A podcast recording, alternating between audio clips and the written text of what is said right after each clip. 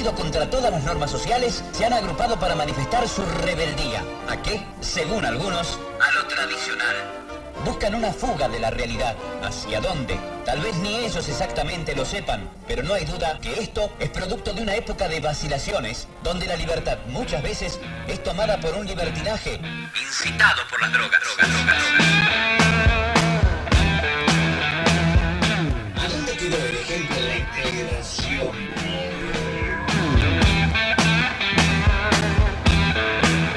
Mala vida. Más de lo mismo, pero no tanto. Por voz urbana.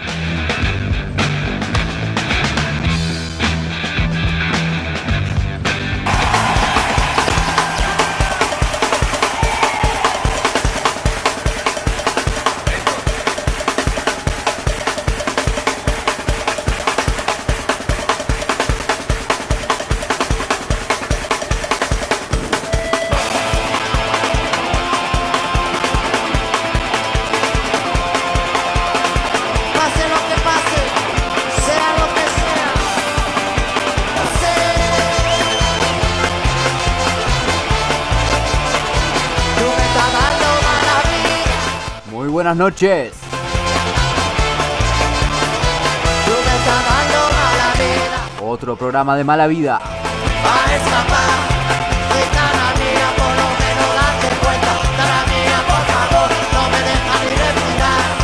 Tú me estás dando En este jueves 8 de octubre nos volvemos a reencontrar, valga la redundancia, acá en el aire de Voz Urbana.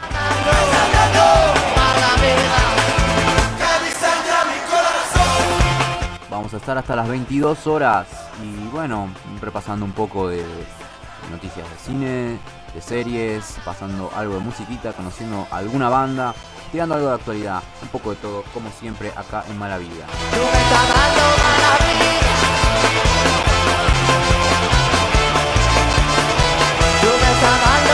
vida.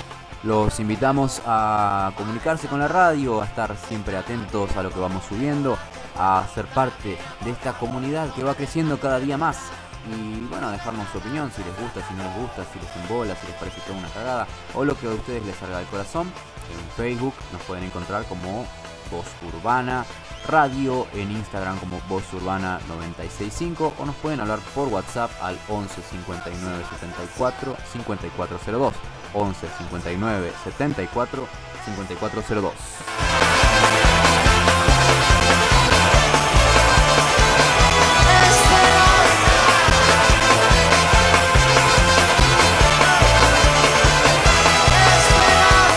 Manu Chao con su canción Mala Vida de la época cuando andaba ya por Mano Negra. Un bandón también. Qué buena banda que era Mano Negra. Rarita, rarita si las hay, pero con mucho power. Y este es de Radio Bemba Sound System. que Ya tiene como 20 años ese. Bueno, es de esa gira y, ese, y ese vivo. Pero tiene una polenta increíble. Vamos a escuchar un pedacito.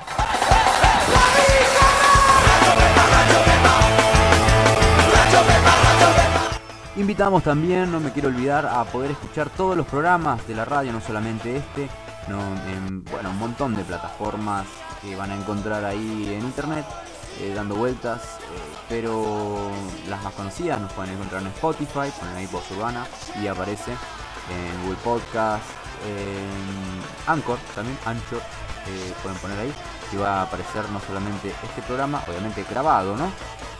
todos los programas. Después de la emisión pueden encontrarlo para escucharlo cuando quieran, donde quieran, en cualquier dispositivo y no perderse nada de la programación de Voz Urbana.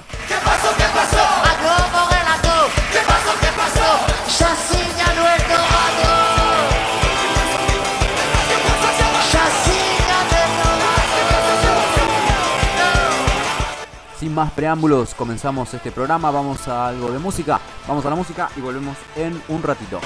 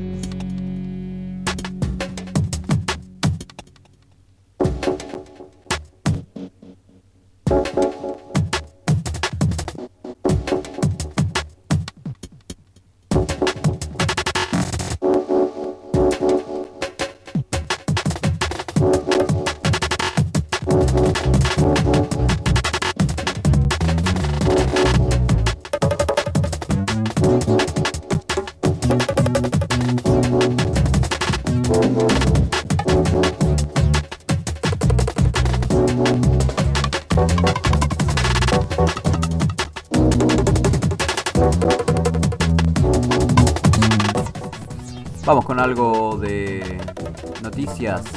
Vamos a hablar un poquito de cine, de series. Vamos a empezar con algo que es muy muy reciente. Resident Evil confirma el elenco de su reboot. Em, bueno, la mítica saga de películas que está inspirada en el videojuego, que ha sido muy exitoso ya por la década de los 90.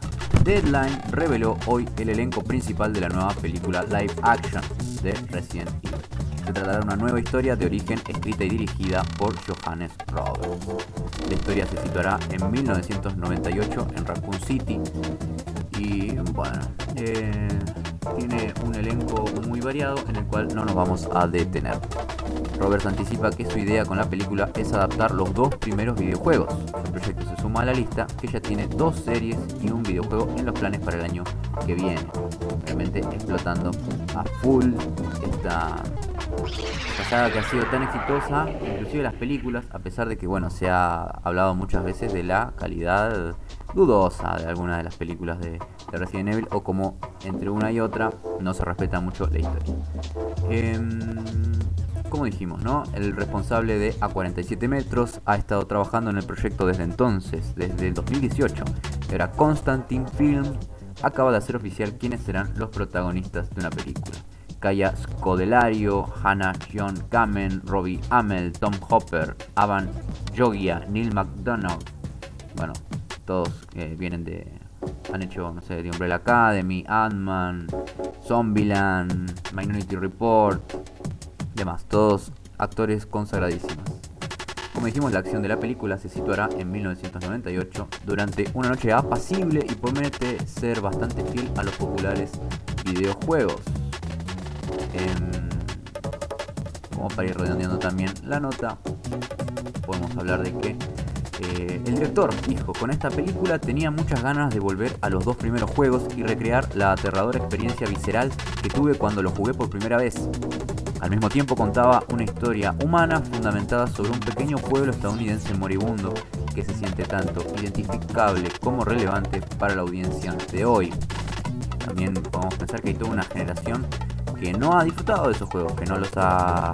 Eh, no ha sido contemporáneo, digamos, ¿no? Por su parte, el productor ejecutivo expresó que después de una docena de juegos, seis películas con actores reales y cientos de páginas de ficción creadas por fans, nos sentimos obligados a regresar al año 1998 para explorar los secretos escondidos en las paredes de Spencer Mansion y Raccoon City. Cabe mencionar que por el momento la producción no adelantó ninguna fecha de estreno.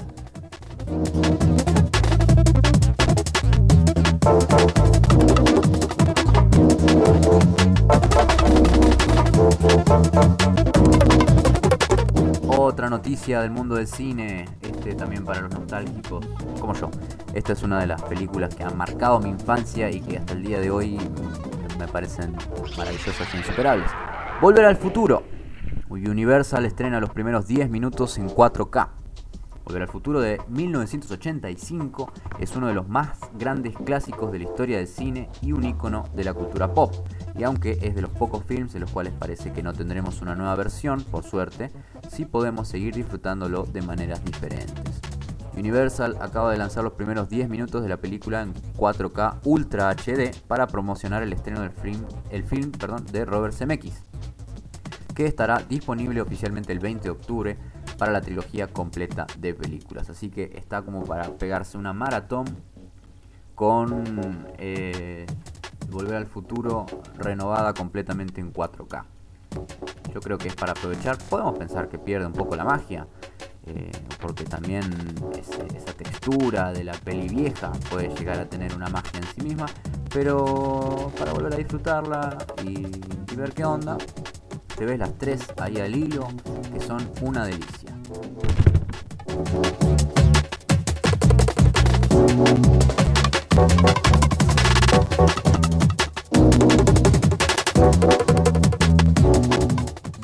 Otra noticia más, la pandemia no puede parar a Clint Eastwood, ya está buscando locaciones para su próximo proyecto. Se trata de Cry Macho, la adaptación de la novela del mismo nombre escrita por Richard Nash. Antes de morir en el año 2000, el autor adaptó su propio libro junto con el guionista Nick Schenk, y ahora la Warner llevará la historia al cine. La trama se centra en un entrenador de caballos y estrella de rodeos venida a menos que llevará a un niño de México a Texas. Es hijo de su jefe y se encuentra viviendo con su madre alcohólica, por lo que en el camino también habrá tiempo para enseñarle algunas cosas sobre lo que significa ser un hombre. Macho es el nombre de un gallo que parece funcionar como comic relief en la historia, como alivio cómico. Aparte de dirigir y producir, Clint Eastwood se pondrá en la piel del protagonista, un todoterreno si los hay, un gran director y un gran también, con una carrera prolífica, increíble y muy disfrutable. La última también de la mano de Warner. Cambian las fechas de estreno de Dune, Batman, Matrix y más. Ayer se confirmó un nuevo retraso para Dune, que lo habíamos nombrado en algún momento también en el programa, que es de este, este director increíble de... Uy, no quiero decir pavadas. Dune es de... Dios mío, qué tonto se pone uno. Bueno, de un gran... De David Lynch. Siempre se me confunden los David. Eh, David Fincher se me confunde con, con, David Lynch y con otro más que ahora no me acuerdo. Bueno, David Lynch, que había hecho ya por la década del 80 la película de Dune, que es realmente muy ambiciosa, pero que no había cumplido en su momento con, con la taquilla y le había ido un poco flojo. Bueno, tenía la posibilidad, la historia, ¿no? De eh, reconciliarse con el público en este 2020, pero bueno, no va a ser el caso. Dune pasará de diciembre de este año al 1 de octubre de 2021, pero no es el único cambio de fecha de Warner anunciado esta semana. The Batman iba a estrenar en esa fecha, pero ahora lo hará el 4 de marzo de 2002, que va lejos, lejos. El rodaje continúa su marcha en Londres. Matrix 4 por su lado se adelantó de abril del 2022 al 22 de diciembre del 2021. Bueno, una buena, The Flash también sufrió modificaciones en su fecha de estreno. Pasó de junio de 2022 a noviembre de ese año y ahora apunta a comenzar su rodaje en marzo del año que viene. Bastante cargadita se viene la, la cartelera de cine de los años venideros, también para nostálgicos. Por último, la secuela de Shazam estrenaría el 2 de junio de 2023. Mientras que Black Adam, que iba a llegar en diciembre de 2021, ahora quedó sin fecha oficial. Todas estas decisiones parecen haber llegado luego que Tenet no consiguiera los objetivos propuestos en la taquilla mundial.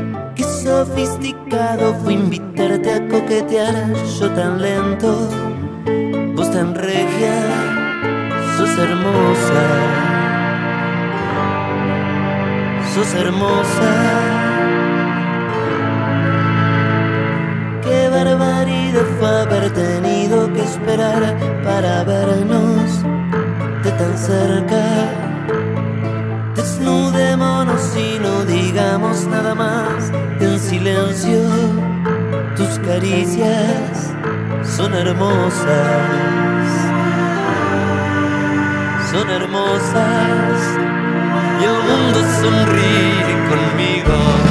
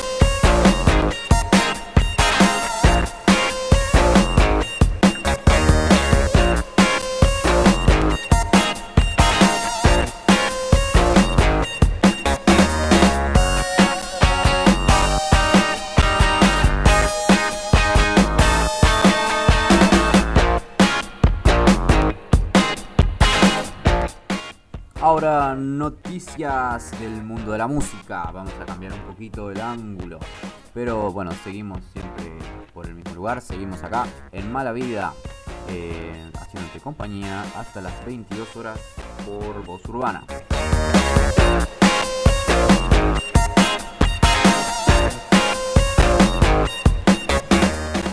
La semana pasada nombrábamos a este caballero una persona realmente muy prolífica, un músico mí sublime, tenía una carrera increíble, bueno, que la sigue teniendo.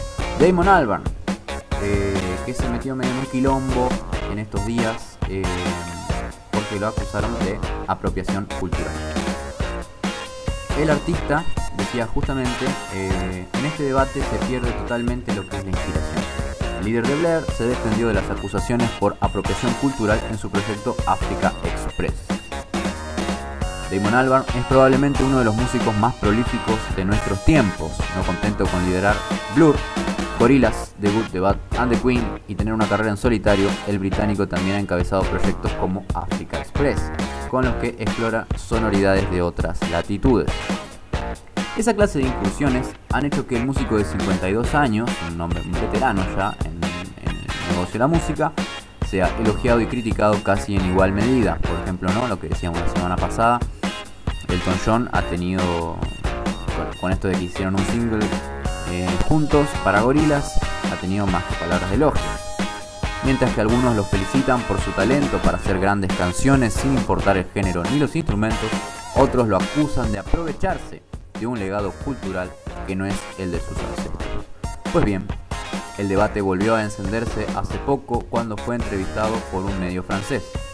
En tal diálogo, el autor de himnos como Song 2 contestó si le parece posible mantener una conversación tranquila sobre el asunto de la apropiación cultural. Al respecto, Alman se defendió al contestar. ¿Por qué me haces esa pregunta? Cuando es obvio que no estoy haciendo lo que hago para apropiarme de nada. ¿Dónde se traza la línea que separa lo aceptable de lo inaceptable? Muchas veces queremos involucrarnos en un área porque nos apasiona, por amor. De eso es de lo que estamos hablando. Me acusás también de apropiarme de la cocina maliense, porque he aprendido a prepararla. No sé qué es la cocina maliense, me imagino que es de Mali, ¿no? Si cavo un hoyo en la tierra y pongo a trabajar esclavos para hacerme rico, entonces sí podrían acusarme de hacer algo moralmente incorrecto. Más adelante el artista se refirió a sus propios orígenes. Crecí en un barrio del este de Londres en los años 70, entre una familia jamaiquina y un- una familia pakistaní, con las que pasé mucho tiempo. Me he apropiado de su cultura. Me encanta mi propia cultura. Amo la cultura de otras personas. Amo lo que hacen los humanos. Me resulta difícil decir algo en este debate porque se pierde totalmente lo que es la inspiración.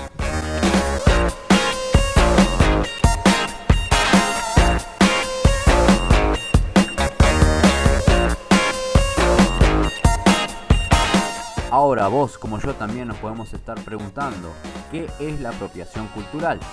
Justamente cuando pasábamos por el por la nueva lista de la Rolling Stone con los, eh, los 500 álbumes más importantes de la historia, salía mucho este tema. No solamente es una reivindicación para el feminismo, para las mujeres, para las minorías, para las disidencias y los afroamericanos, sino que se hablaba mucho de esto de apropiación cultural. Bueno, vamos a hablar un poquito de esto. Estamos en onda y ya que Damon Albarn nos dio el pie. El concepto de apropiación cultural es cada vez más debatido en círculos de psicología social, antropología y sociología, si bien no es nuevo. La idea de que una cultura puede alimentarse de otra a través de medios que no son violentos ha despertado una gran polémica. Ahora bien, ¿qué es exactamente esto de la apropiación? Una definición podría ser que es entendida como la utilización de elementos culturales típicos de un colectivo étnico por parte de otro, despojándola de todo su significado y banalizando su uso. De forma más breve, es lo que ocurre cuando se usurpa un elemento cultural con finalidades que nada tienen que ver con las que se le atribuyen. Sin embargo, tal y como pasa muchas veces en ciencias sociales, no existe una sola definición consensuada acerca de lo que es la apropiación cultural, y por eso algunas personas añaden matiz a esta definición. Este robo cultural debe ser producido por parte de una cultura hegemónica o dominante. Y ya es un, un temita más profundo. Pero bueno, por ahí iría un poco la definición, algunos ejemplos. Podemos hablar, ¿no? De algunas revistas de moda que han sido atacadas y boicoteadas por utilizar a modelos blancas para representar estéticas no occidentales, con ropas de culturas consideradas exóticas. Lo mismo en el mundo de la música. Varias cantantes han sido criticadas por recurrir a la apropiación cultural, como Miley Cyrus con el twerk o Katy Perry por vestir con ropajes asociados al estereotipo japonés. Lo mismo en retrospectiva con Elvis Presley por comercializar música que hasta hace pocas décadas formaba parte de la cultura afroamericana, hasta que él la puso de moda. Eh, bueno. ¿por qué saltaba el tema con la cuestión de Damon Albarn? Porque Africa Express eh, es este proyecto que acompaña a Damon Albarn, que bueno, mezcla justamente eh, sonidos africanos y étnicos. Em, la verdad, no, no tendría momento.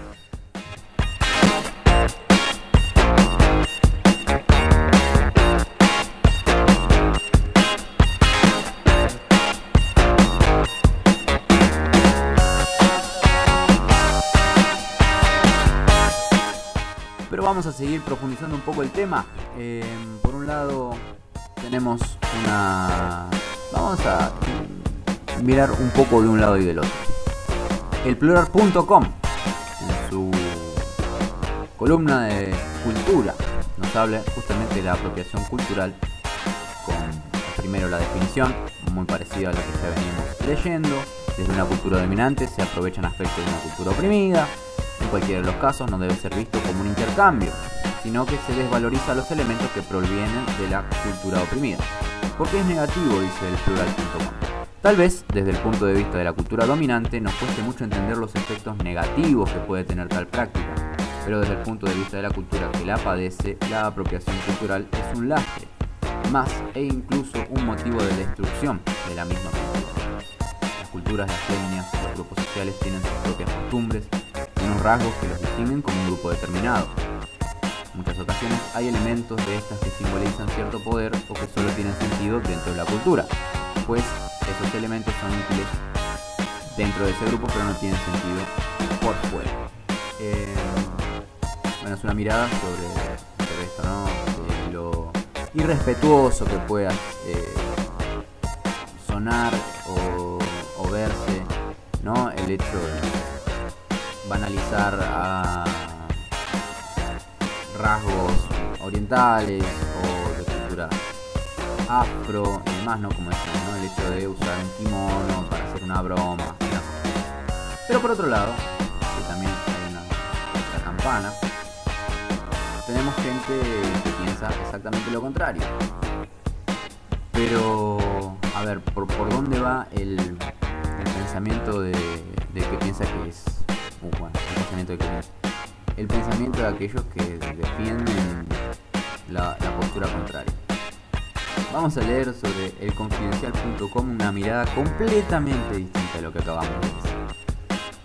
En una nota que si está firmada, ahora les digo exactamente quién es, el que la escribe, para explicar cómo es posible que activistas terminen llamando racista a un blanco que lleva rastas, hace falta dar un rodeo. El pecado del blanco con rastas es supuestamente la apropiación cultural, que es lo que estábamos hablando hasta ahora, ¿no? Este concepto ha dejado de ser un recurso de análisis y se ha deslizado el terreno de las acusaciones y las sospechas. El activismo ha convertido apropiación cultural en sinónimo de racismo.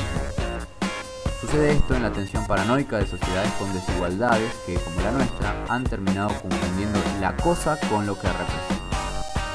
Pues bien, eh, lo que encierra la mayor parte de los alegatos contra la apropiación cultural es prejuicio, ansia de pureza y una ignorancia profunda, dice confidencial.com.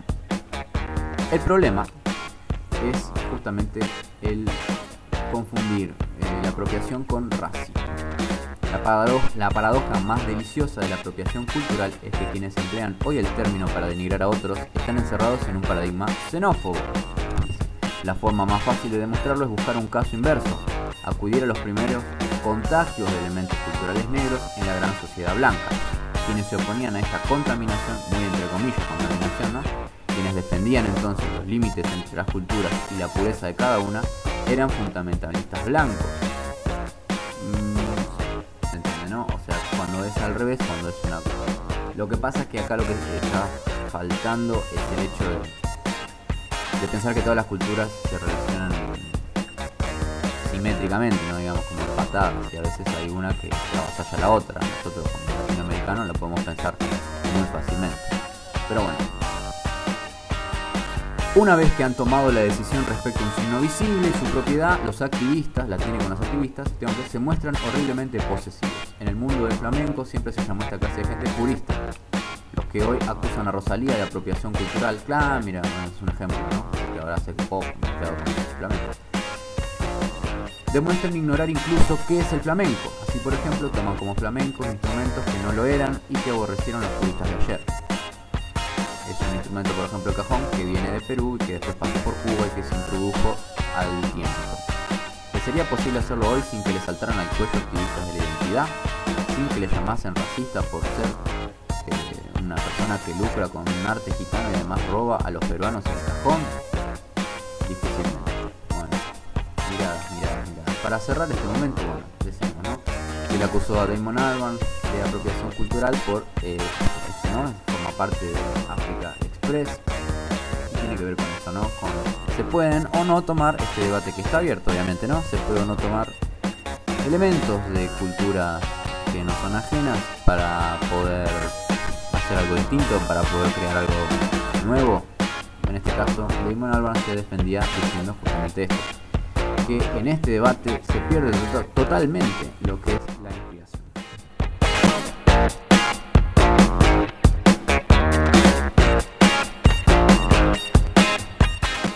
Nos vamos entonces con algo de música, con un bloquecito muy corto, aprovechando que venimos hablando de él y que es una persona que ha hecho música maravillosa. Vamos a escuchar algo de Damon Albarn de su época solista.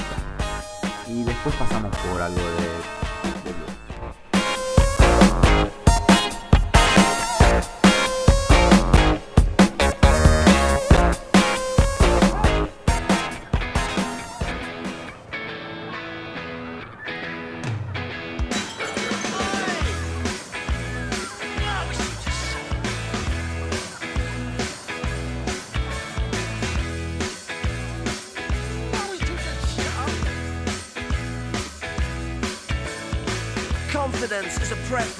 habitual voyeur of what is known as.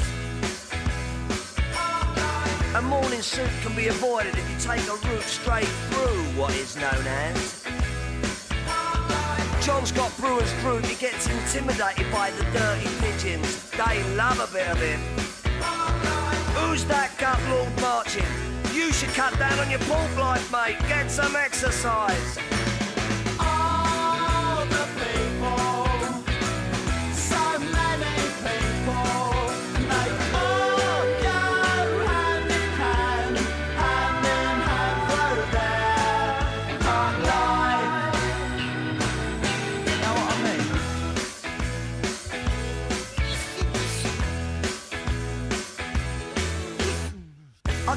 I want, except on Wednesdays when I get rudely awakened by the dustman. I put my trousers on, have a cup of tea, and I think about leaving the house. I feed the pigeons, I sometimes feed the sparrows too. It gives me a sense of enormous well-being. And then I'm happy for the rest of the day. Safe in the knowledge there will always be a bit of my heart devoted to it.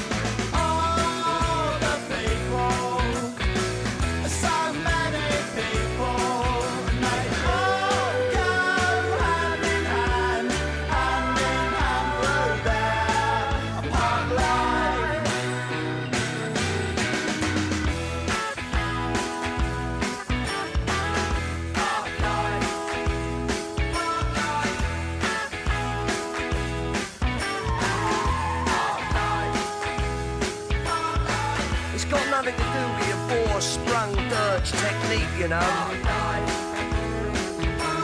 And it's not about you joggers who go round, round, round, round.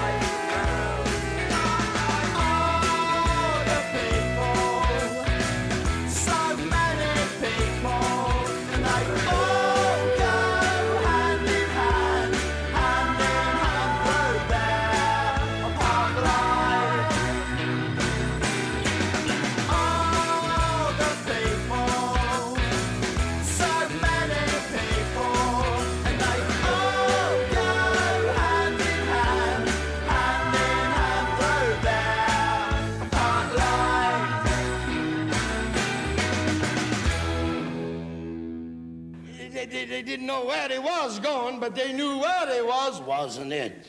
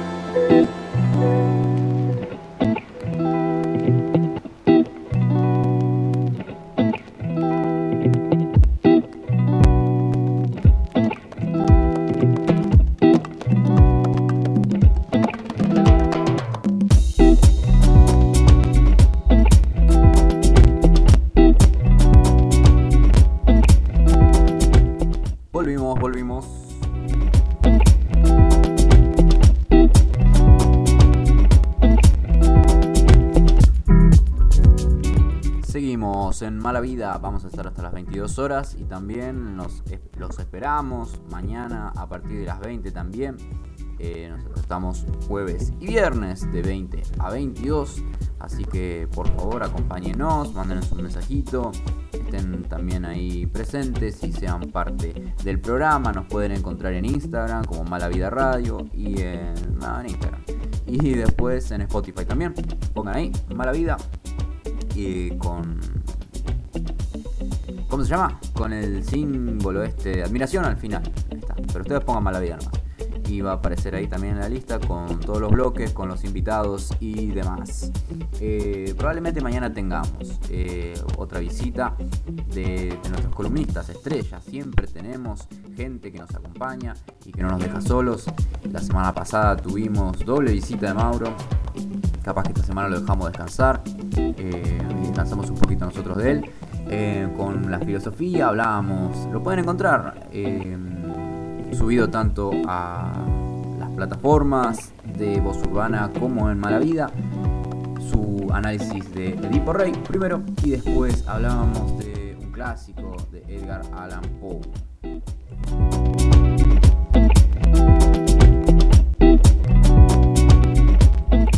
También para revisitar estuvo Lore con nosotros y pasó eh, dejándonos eh, una recomendación de un librito también. Estábamos hechos una biblioteca la semana pasada eh, sobre el humor negro. Y ahí también estuvimos delirando un poco sobre algunas series y algunas stand-ups y, y lo que es el humor negro hoy, el humor negro con el que crecimos, las series de animación y demás.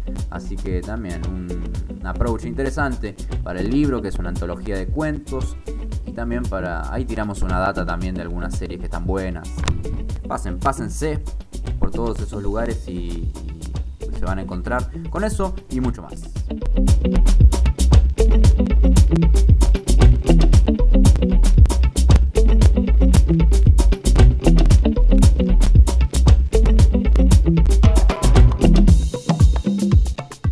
Y bueno, vamos a seguir con algo, con una recomendación. Volvemos al mundo de las pelis. ¿Por qué? Porque el cine como arte ya es un, ya es centenario, más todavía. Y todos los días, más en estas épocas, sale una película tras otra, tras otra, tras otra. Y, y bueno, nos va tapando el, árbol, nos tapa el bosque, que es la historia del cine en general. Y también hay una generación llamada Centennials que nacieron allá por el 2000 y que ahora caminan, eh, estudian, trabajan, votan, es increíble. Yo a veces no lo puedo creer, pero que también se han perdido parte de esta gran historia del, de- del cine, del entretenimiento y la cultura pop en general. Y acá estamos para dejarles una huella para el día que, que quieran visitar un poco el pasado, saber por dónde. Así que hoy vamos a hacer una sección cortita, cine para centennials, y vamos a hablar de una película en particular.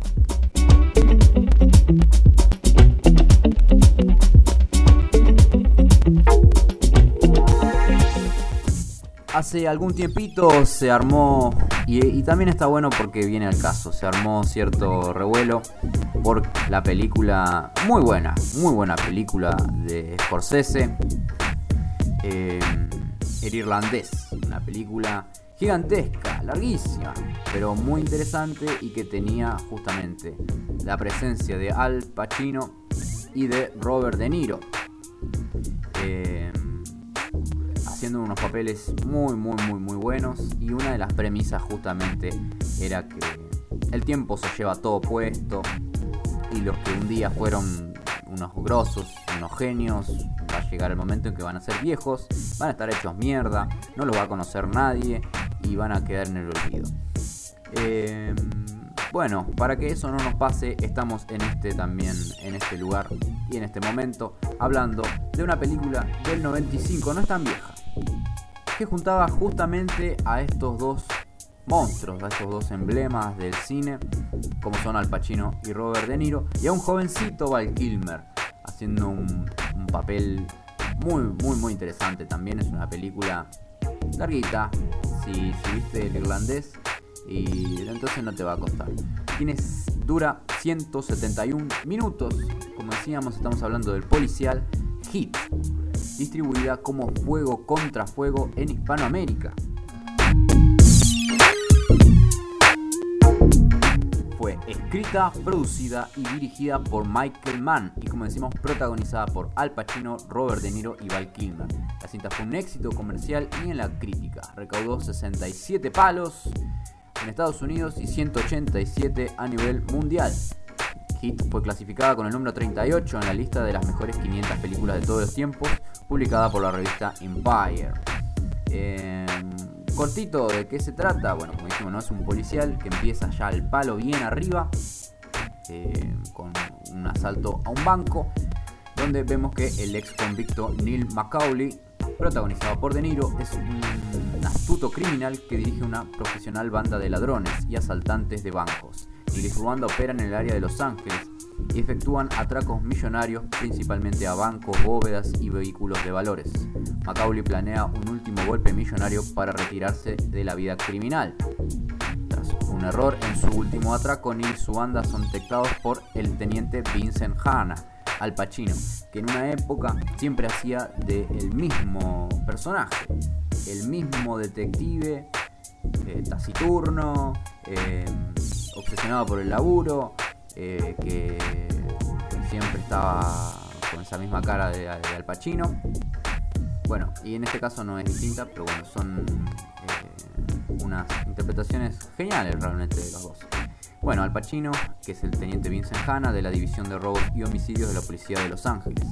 Hanna, ex marín, es un policía experimentado y dedicado que ha desmantelado peligrosas bandas del crimen organizado en ciudades como Nueva York y Chicago. Ahora se interpone en el camino de Neil y su último atraco. Hannah y Neil se encuentran en los lados opuestos de la ley. Descubren que uno desafía al otro y que ambos representan un peligro mayor al que se hayan enfrentado jamás. Eh, bueno, mm, sin spoilear, la película es larga pero es muy entretenida y va presentando estas dos, estas dos historias, ¿no?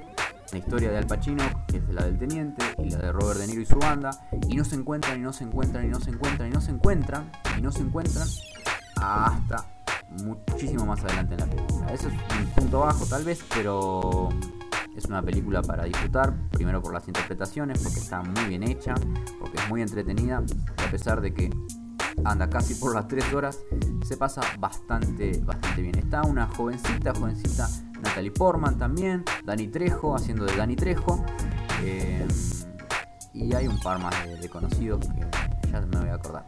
Eh, pero bueno, obviamente eh, gira en torno a Al Pacino y a Robert De Niro.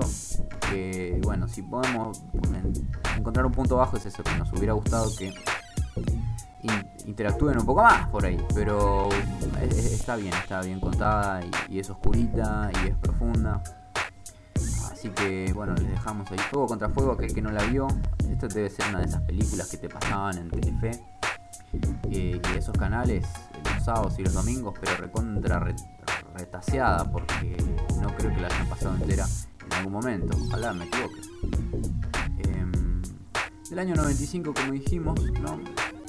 La verdad que es para, para dar una mirada, sobre todo por esto, ¿no? Porque tenemos estos monstruos de, la actuación que están hiper consagrados, como lo vimos, al irlandés le ha ido bastante bien, no así en los Oscars, pero eh, mucha gente que, que le ha gustado y ha descubierto también o redescubierto a estos actores.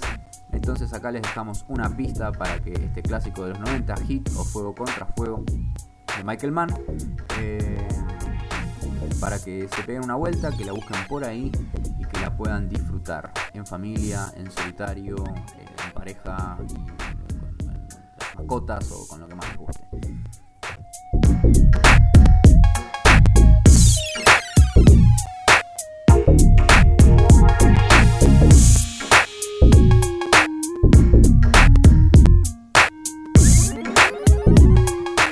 ¿Por qué también venía a colación este, esta recomendación? Porque han pasado los años y el director Michael Mann tiene el, sueño ¿no? de poder rodar la segunda parte de Hit. Esta película eh, del 95 podría llegar a tener una segunda parte en el cual también está escrita también por el director eh, donde se supone que la trama seguiría por la juventud en la cárcel de Neil- Neil Macaulay, obviamente interpretado por Robert De Niro, y la infancia de su cómplice, al que le dio vida Val Kilmer. Eh, recorrerá también el pasado de Vincent Hanna, el policía encarnado de Al Pacino. Y bueno, vamos a ver si en algún momento se da. Imagino que no debe tener ningún apuro, mucho menos pandemia de por medio. Así que bueno, una pequeña recomendación para que le peguen una mirada. Intentamos decir lo mínimo e indispensable de la película para que quede ahí la tarea de pasar y, mirarla. Y aquel que la haya visto y que la haya disfrutado eh, nos puede comentar también. Y, nada, o también decirnos, eh, escribirnos y contarnos, bueno, cuál le gustaría que sea también una recomendación para el futuro. Para poder hacer una pequeña reseña, un análisis y, dejar esta huella para las generaciones venideras de lo que de lo que fue también un cine maravilloso que fue el de nuestra infancia y adolescencia.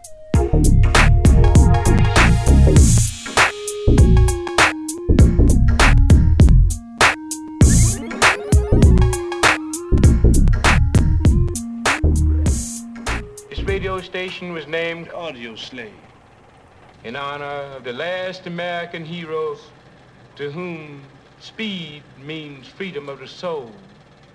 The question is not when it's gonna stop, but who is gonna stop them.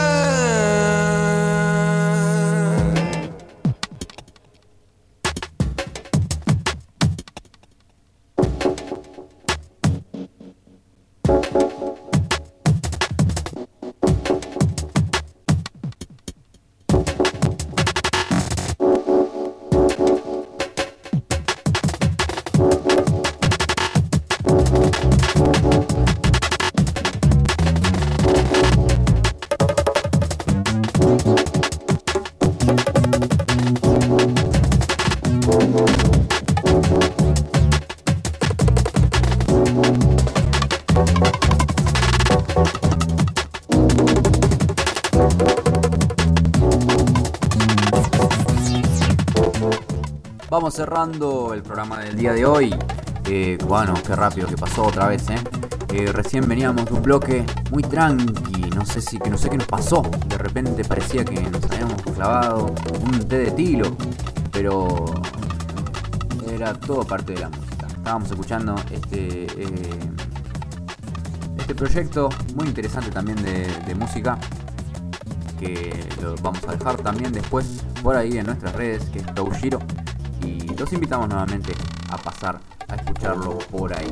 Antes de terminar vamos a tirar dos datitas muy cortas. Eh, la agenda nuestra de cada semana, obviamente por este tiempo, todo virtual, para bien y para mal. El primero que vamos a, a tirar es justamente el Festival de Documentales Musicales InEdit 2020, que será, bueno, completamente de formato online. Se ha anunciado en la rueda de prensa que la edición del festival de este año será completamente online. Debido a las circunstancias, es la mejor forma para poder realizar el festival sin ningún inconveniente. De esta manera podremos ver todos los documentales musicales que nos ofrecen desde casa. En esta nueva edición, el hilo conductor es la reivindicación de los temas que siempre están ocultos, los errores del pasado y la otra cara de temas que conocemos.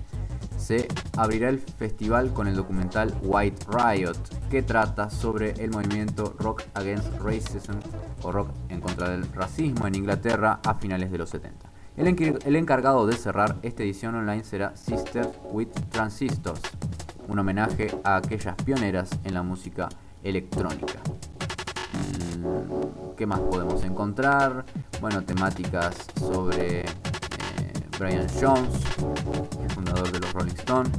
Eh, la sección Excellence, una de las más reclamadas por el público, veremos Hitsville, The Making of Motown, presentando junto con Movistar Plus.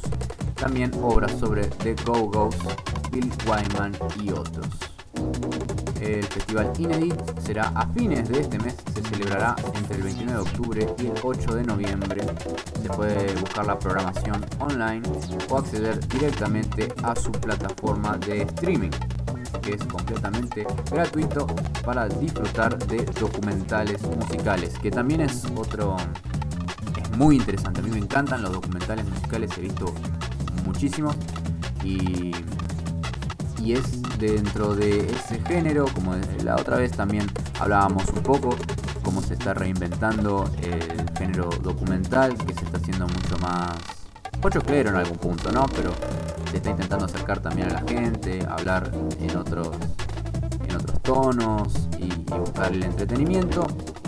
Y esto es una, una linda oportunidad para poder eh, disfrutar de, de otros, otro tipo de documentales tal vez que no encontraríamos de otra manera. Y por otro lado, las sesiones Buena Vibra. El festival se reinventa con shows en stream para ver gratis. Qué lindo que es esa palabra. Indios, Clara Cava y Juan Hansen forman parte de las sesiones. Por ejemplo, de este viernes. Bueno, este tipo de...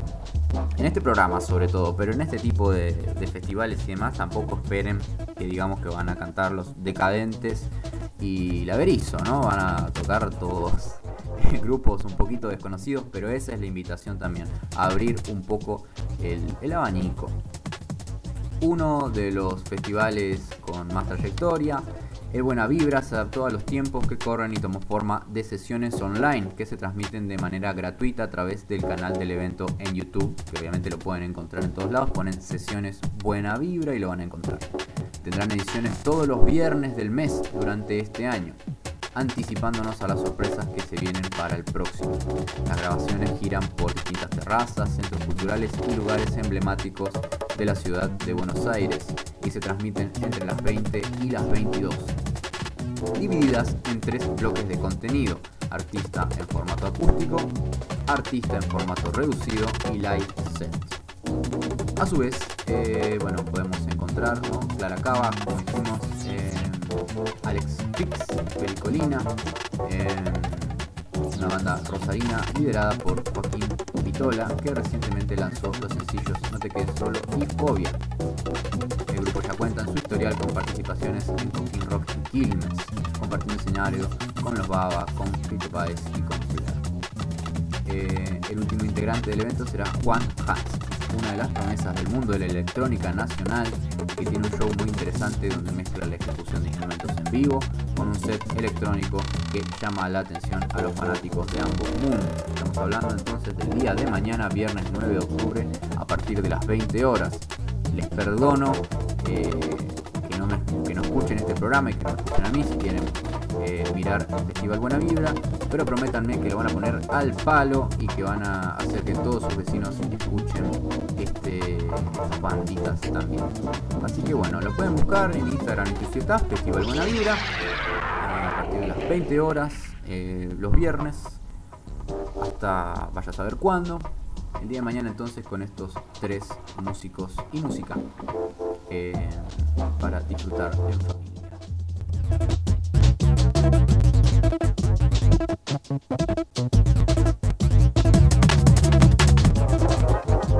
Vamos llegando al final del día de hoy. Bueno, vamos con un tema y volvemos ya cerrando, cerrando el programa. Nos reencontraremos mañana, pero bueno, no tenemos unos minutitos todavía. Ya venimos.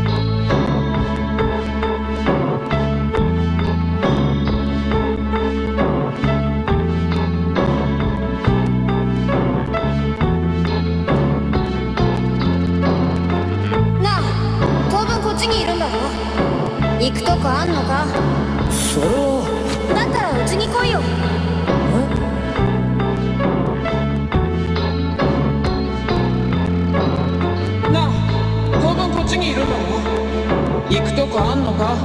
それは。だったらうちに来いよ。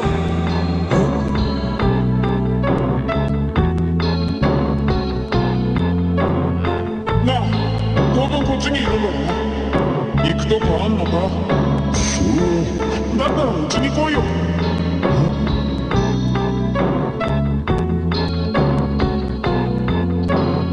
なあ当分こっちにいるんだろ行くとこあんのか？それはだったらうちに来いよ¿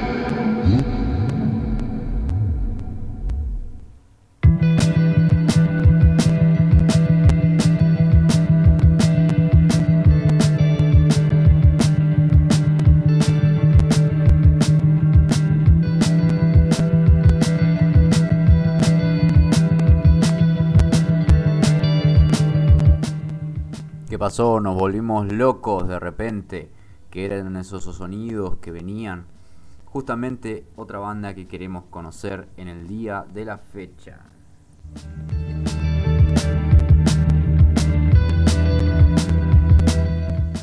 Hoy nos vamos a tomar un ratito para conocer a Toushiro. Desde Zárate, provincia de Buenos Aires, viene esta banda que la verdad trae unos sonidos muy muy interesantes. El tiempo se paraba a mirarnos. A veces me cuesta sentirlo.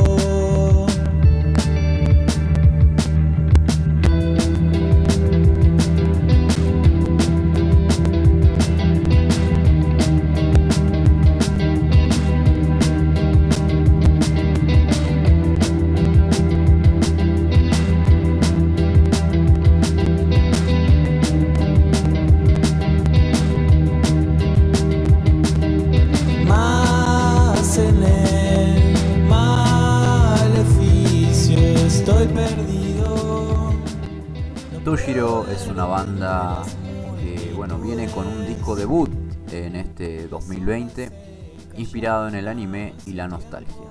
Es un- una banda que en este material eh, coquetea un poco con el noise pop y el rock alternativo.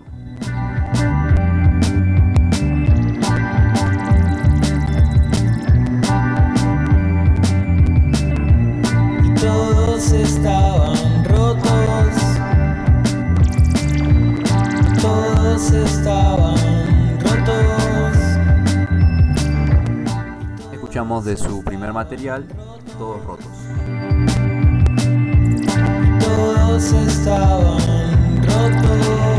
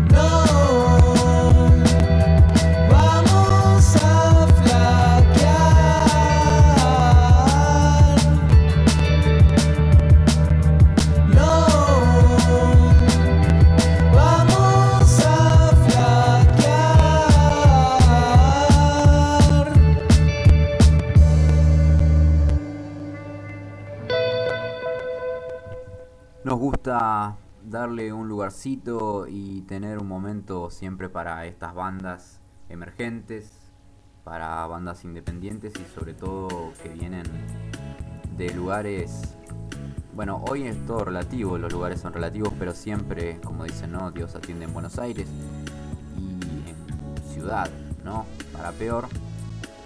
Y estas bandas que vienen en, luchándola desde el interior para lograr eh, visibilidad, para poder trabajar, para poder llevar a cabo sus proyectos, se rompen al medio el doble a veces que bandas que dan vueltas por el circuito, que, que- es el más importante de Argentina, que es el que está acá en Capital y alrededores.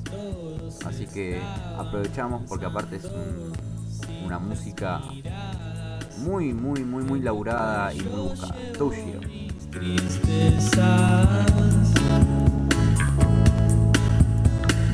El cuello llevo mis.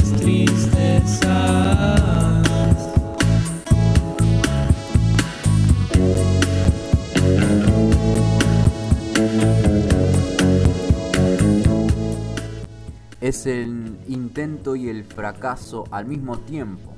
El intento de conectar, establecer y de guardar sensaciones. Y el fracaso de no poder lograrlo o lograrlo de manera parcial. De esta manera define Alejo Monsalvo a Toshiro, el proyecto paralelo del integrante de Pomatsky y los reptiloides, también oriundos de Zárate, con el que acaba de sacar su primer disco homónimo, grabado en el lapso comprendido entre finales de 2017 y principios de 2019. Este álbum debut es la representación y la necesidad de plasmar lo que estaba pasando en su vida y en su entorno.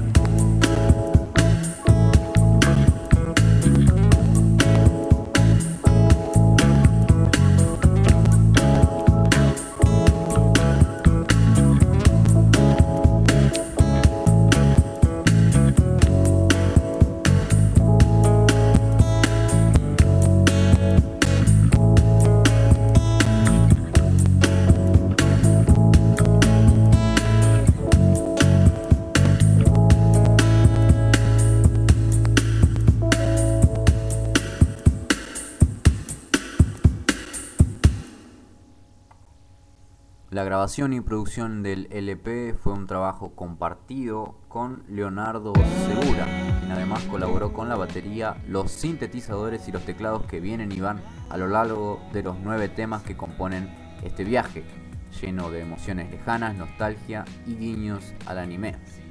El arte de tapa, obra de Alejandro Laureans, termina de cerrar este concepto con una recreación de los clásicos manga japoneses.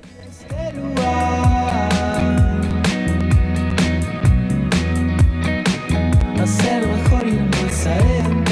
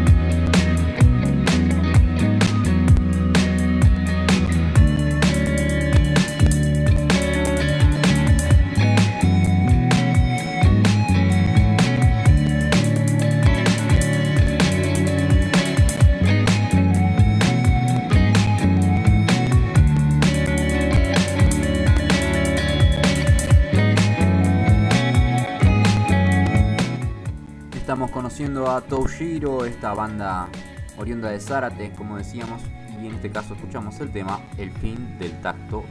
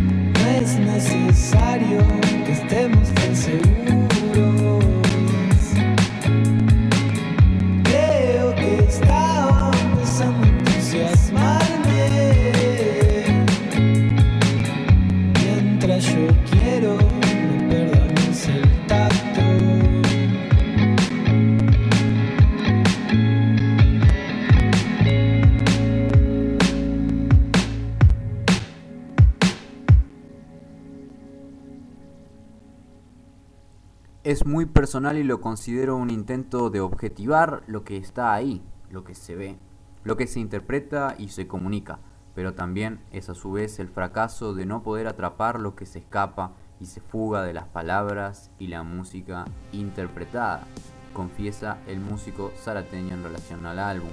Estamos hablando del primer material de Toshiro. En la primera escucha, Toshiro es un disco que coquetea, como dijimos, con el noise pop y el rock alternativo. Pero de esa mixtura afloran sensaciones cálidas y relajadas. Monsalvo siente que es un obsequio para sus amigos y para aquellos que estuvieron y están a su lado. Espero que puedan atrapar y apropiarse esas sensaciones y ese sentir con los que llené esta secuencia sonora concluye.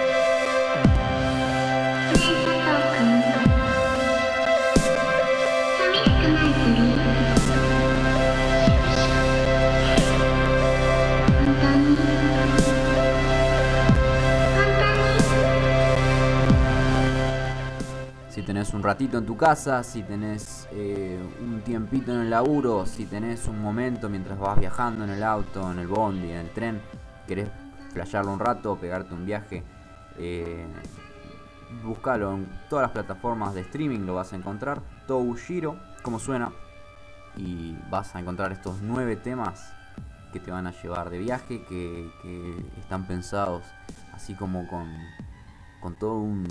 van armando un ambiente, desde lo sonoro, desde las texturas, desde el sonido y demás. Em, nada, seguimos compartiendo este primer material de esta banda.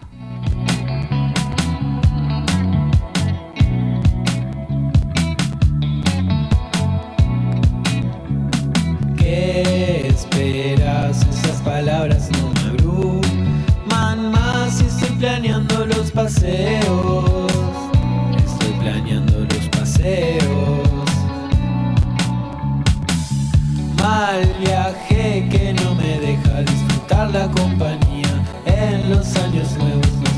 Qué hacer. Sé más qué hacer. El disfraz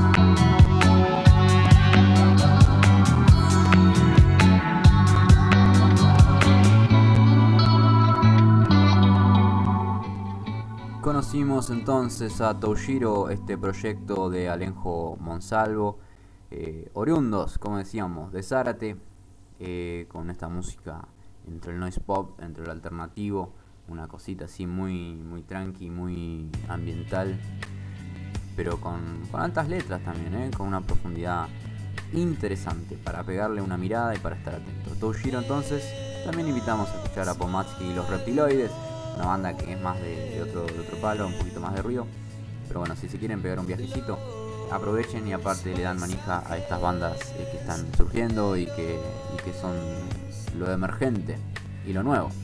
Este primer material de Toshiro. Nos despedimos de este bloque escuchando Paisaje. todos los que se nos rieron.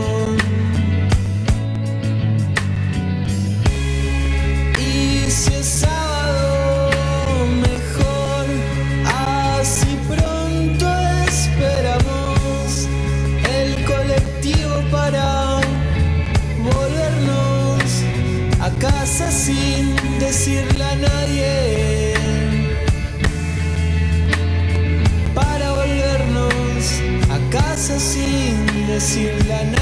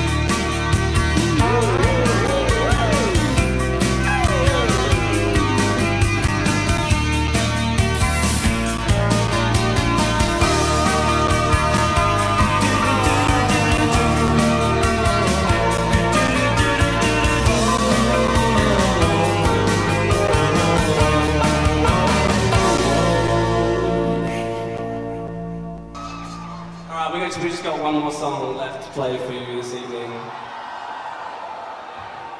This song is called Apocalypse Dreams. Thank you. See you later.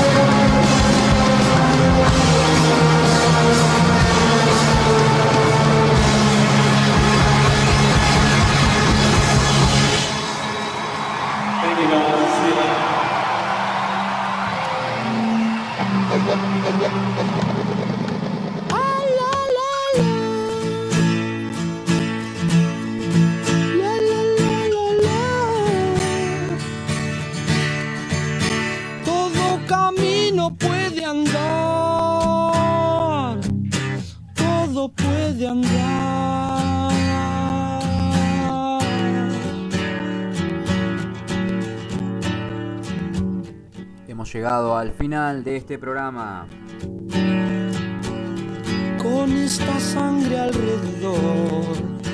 Muchas gracias por escucharnos, por hacernos compañía. Estés en este momento en donde estés. Estés escuchándonos por Spotify, por Google Podcast, escuchando eh, algún fragmento, algún bloque que hemos subido a nuestras redes, escuchándolo por el streaming de la radio, por voz urbana, por cualquier lugar. Invitamos a seguir enganchados a la programación, lo decimos siempre y lo vamos a seguir diciendo. Invitamos a escuchar a todos los programas de la radio. eh, a partir de el lunes pueden escuchar de 1 a 4 Magia Nacional. Después de 7 a 9, de 19 a 21 horas, está el señor Claudio García con Senderos del Rock. Miércoles de 17 a 19, Colores con mitad amarilla. Jueves y sábado de 18 a 20, Vecinas, vecinas mías. Están las chicas superpoderosas. El viernes vuelve Magia Nacional, como dijimos. Mala vida, este humilde servicio a la comunidad. Los eh, jueves y viernes de 20 a 22. Y el señor micrófono con la tarde de los recuerdos, José Omar Rey. Los sábados y domingos de 16 a 18. Las cruces dejaron de llover. Todo esto sale de memoria, ¿eh? está todo en mi mente, en mi cabeza. Es una cosa increíble. Sube al taxi, nena. Los hombres te miran, te quieren tomar. Ojo el ramo, nena. Las flores se caen, tienes que parar. Nuevamente decimos que estamos en Facebook como Voz Urbana Radio y en Instagram como Voz Urbana 965. Nos pueden encontrar, como dijimos, en Spotify. Pongan Voz Urbana y escuchen los, programas. Y bueno, siempre lo que decimos, eh, la radio se completa con ustedes, así que estamos siempre abiertos a recibir todo tipo de críticas, amenazas de muerte y otro tipo de improperios. Nos encontraremos mañana. Esto fue Mala Vida. Mi nombre es Franco Catani. Y bueno, chao, loco.